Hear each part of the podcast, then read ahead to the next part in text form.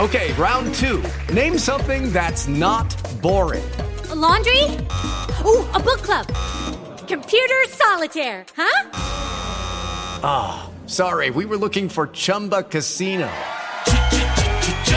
That's right. ChumbaCasino.com has over 100 casino style games. Join today and play for free for your chance to redeem some serious prizes. ChumbaCasino.com. No purchase necessary. Full prohibited by law. 18 plus terms and conditions apply. See website for details. Lucky Land Casino asking people what's the weirdest place you've gotten lucky? Lucky? In line at the deli, I guess? Aha, in my dentist's office. More than once, actually. Do I have to say? Yes, you do. In the car before my kids' PTA meeting. Really? Yes. Excuse me, what's the weirdest place you've gotten lucky? I never win and tell. Well, there you have it. You can get lucky anywhere playing at LuckyLandSlots.com. Play for free right now. Are you feeling lucky? No purchase necessary. Void where prohibited by law. 18 plus. Terms and conditions apply. See website for details.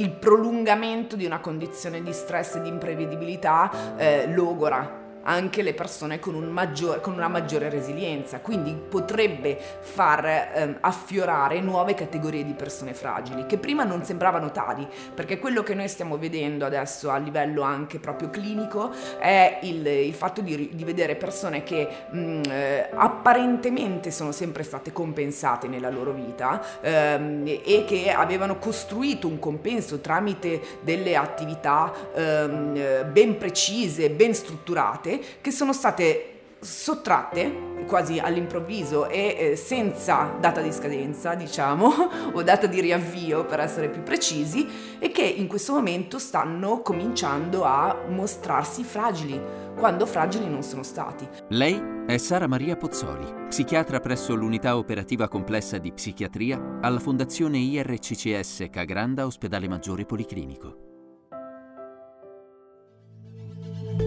I podcast di crescita personale. Prendersi cura delle persone fragili ai tempi della pandemia.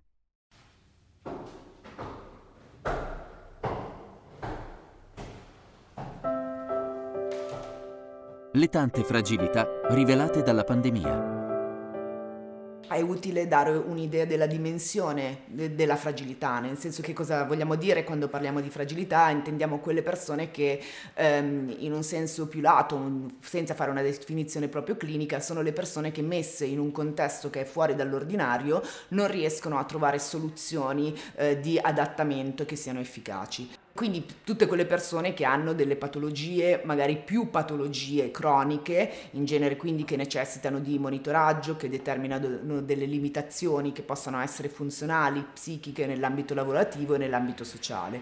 Um, un recente studio ha evidenziato che in Italia la popolazione dei fragili è composta da circa 13 milioni e 500 mila persone, quindi parliamo di eh, più o meno un quinto, un sesto della popolazione, di cui eh, più della metà, circa 8 8 milioni e mezzo sono anziani fragili, in cui già la condizione di anzianità per le sue limitazioni, chiaramente ehm, rispetto a quella che può essere una vita adulta piena, eh, è una condizione di fragilità e quindi in un soggetto uniamo una doppia fragilità, una fragilità eh, costituzionale che è dovuta proprio dall'essenza del, dell'anziano e una fragilità spesso sovrapposta dovuta invece alla presenza di molte patologie.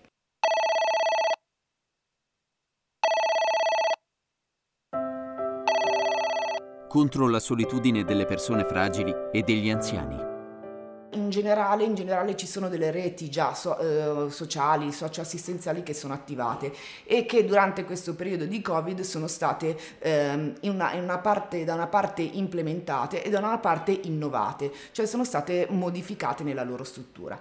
Abbiamo cercato di evitare eh, il più possibile l'isolamento sociale, che è una condizione che nelle persone fragili e anziane peggiora drasticamente eh, la loro condizione di vita e di fragilità. Tant'è vero che ci sono sono studi che dimostrano che persone anziane lasciate in una condizione di isolamento più facilmente sviluppano delle condizioni di deterioramento cognitivo o di depressione grave con stato di abbandono e di eh, diciamo ehm, mancanza di desiderio di poi eh, riprendere in mano la vita e di poter avere una vita piena. E quindi abbiamo, ci siamo appoggiati alla telemedicina, cioè al fatto che comunque abbiamo dovuto in qualche modo relazionarci con i nostri pazienti attraverso l'innovazione digitale. Eh, quindi da una parte abbiamo eh, supportato i pazienti telefonicamente, dall'altra parte utilizzando invece le piattaforme tipo Skype, Zoom, Teams, non solo a livello singolo, ma anche creando dei gruppi su, eh, su queste piattaforme in modo tale da creare una situazione il più possibile di ehm, diciamo, socializzazione che potesse in qualche modo evitare l'isolamento, perché un conto è fare la visita con lo psichiatra e parlare magari un quarto d'ora con lo psichiatra, un conto è riuscire a ricreare un gruppo di psicoeducazione o di mindfulness o di gestione dell'ansia, in modo tale che queste persone potessero sentirsi meno sole, che potessero avere una possibilità di confronto con altre persone nella stessa condizione e che potessero essere in qualche modo supportate. La cosa ha funzionato molto bene, ma ha funzionato soprattutto il fatto che eh, la, l'idea iniziale mia è stata quella di eh, proprio prendere l'agenda telefonica e chiamare tutti i pazienti e creare un legame con tutti i pazienti, anche con i pazienti che non avevano in previsione una visita in quel periodo, ma pazienti che in qualche modo io sapevo che stavano vivendo una condizione di eh, disagio, perché la vivevamo anche noi, che, eh, eh che in teoria dovevamo essere eh, quelli che si prendevano cura degli altri. E per cui eh, in questo modo abbiamo creato dei legami anche ehm, telefonici, anche video, che poi hanno supportato i, pazienti durante tutto eh, l'andamento della, della pandemia, sia nella prima ondata sia nella seconda ondata. Chiaramente detto questo, ehm, il, cioè, il, problema è, si è creato con gli anziani, nel senso che mentre sui giovani potevamo tranquillamente fare affidamento alla possibilità di utilizzare con grande disinvoltura questi mezzi di, eh, te, te, più tecnologici, sugli anziani abbiamo sempre dovuto eh, usufruire del, del, del, supporto di qualche parente, oppure eh, abbiamo, ci siamo eh, affidati al trad- alla tradizionale telefonata, che ha in ogni caso caso creato un contatto. Eh, l'altra cosa è stata quella di dare un supporto pratico a queste persone, magari persone in una situazione di isolamento, quindi dal nostro punto di vista come medici noi abbiamo fatto di tutto per fargli avere le ricette dematerializzate, eh, quindi inviandole via Whatsapp, via email, via fax, laddove eh, questa era la condizione. A livello invece socio-sanitario, eh, ehm, io parlo chiaramente della mia città e della mia regione, poi so che ci sono state eh, diverse, diciamo, iniziative sia a livello regionale che a livello comunale in, in tutta Italia. Eh, so che sono state attivate delle, eh, delle, integrazioni tra per esempio il comune e il terzo settore eh, oppure reti di volontariato per cui sono state attivate per esempio attività tipo la farmacia sociale per cui la farmacia e i farmaci venivano portati dai pazienti che non potevano uscire di casa sia per motivi di eh, disabilità o perché erano anziani o perché erano in quarantena, i negozi di prossimità potevano, portavano il, gli, alimenti alle, alle, persone che non potevano uscire, piuttosto che state, è stato attivato per esempio un numero che offriva non solo consigli ma anche alle volte supporto psicologico eh, in modo tale che le persone potessero avere un punto di contatto, un punto di non silenzio ma di condivisione con qualcuno. Persone giovani andavano a supportare magari semplicemente anche a portare eh, il necessario alle persone anziane o disabili e anche semplicemente a farsi vedere, a, a scambiare qualche parola. Per cui diciamo che i piani sono quelli del ehm, servizio eh, sanitario, dell'integrazione sociosanitaria e quello del supporto e dell'integrazione con il resto della popolazione.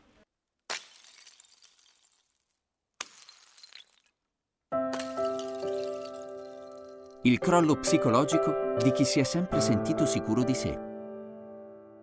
Il prolungamento di una condizione di stress e di imprevedibilità eh, logora anche le persone con una maggiore resilienza, quindi potrebbe far eh, affiorare nuove categorie di persone fragili che prima non sembravano tali. Quello che noi stiamo vedendo adesso a livello anche proprio clinico è il, il fatto di, di vedere persone che apparentemente sono sempre state compensate nella loro vita, che in questo momento stanno cominciando a mostrarsi fragili quando fragili non sono stati. Quindi la mia paura è più il fatto che si possano emergere nuove condizioni di fragilità, che non sono quelle classiche che abbiamo descritto, che noi ci aspettavamo e per cui abbiamo già tutto sommato un'idea chiara di come intervenire, ma condizioni di fragilità nuove in soggetti che, non essendosi mai considerati loro per primi fragili, sono anche meno disponibili ad essere aiutati.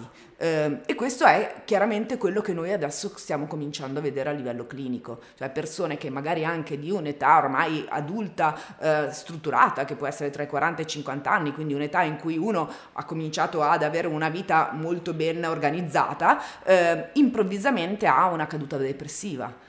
Ed è molto più difficile trattare e supportare una persona così di una persona che magari è abituato ad avere degli episodi depressivi da quando ha 20 anni.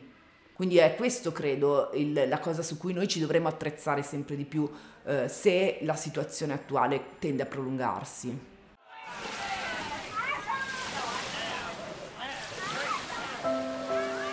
Pandemia, salute mentale e prevenzione. Allora, diciamo che purtroppo, eh, mentre a livello di medicina è molto ben chiaro il concetto di prevenzione, non ci sono strumenti per la prevenzione della salute mentale, cioè non c'è un'organizzazione strutturata di prevenzione della salute mentale. E questo secondo me eh, sta emergendo ed emergerà nei prossimi mesi sempre di più, eh, perché prevenzione della salute mentale vuol dire magari accedere a dei colloqui, non dico necessariamente psichiatrici, ma anche psicologici che permettono di apprendere delle strategie strategie di, noi diciamo strategie di coping, cioè delle strategie di riorganizzazione della propria vita in momenti di stress eh, che magari uno da solo non riesce a strutturare. Mi auguro che questa situazione sia l'occasione per cui anche questo sia portato alla luce in un modo più, eh, diciamo, più emergente, perché eh, credo che, come dicevamo prima, rientra nell'ambito della prevenzione della salute mentale, quindi eh, non solo psichiatria, che comunque si occupa della patologia, ma anche l'aspetto psicologico che si occupa un po' della, diciamo, cosiddetta igiene mentale, cioè del fatto che di riuscire a superare situazioni di stress senza avere poi conseguenze a lungo termine. Perché noi abbiamo vissuto la bolla della prima pandemia, poi abbiamo vissuto questo eh, diciamo, momento di spensieratezza molto italiano della, dell'estate italiana che comunque ti ha dato una boccata di ossigeno e siamo rientrati in una bolla della seconda pandemia. Ma quando ci lasceremo queste bolle eh, un po' surreali alle spalle e torneremo alla vita normale e eh, ci renderemo conto, soprattutto persone che hanno eh, vissuto situazioni di questo tipo, di quanto è accaduto realmente, di quanto ehm, eh, non sono riusciti a magari a stare vicino ai loro cari fino all'ultimo, beh, questo credo che creerà ehm, molte crepe nelle, nell'animo delle persone e quindi una condizione di fragilità.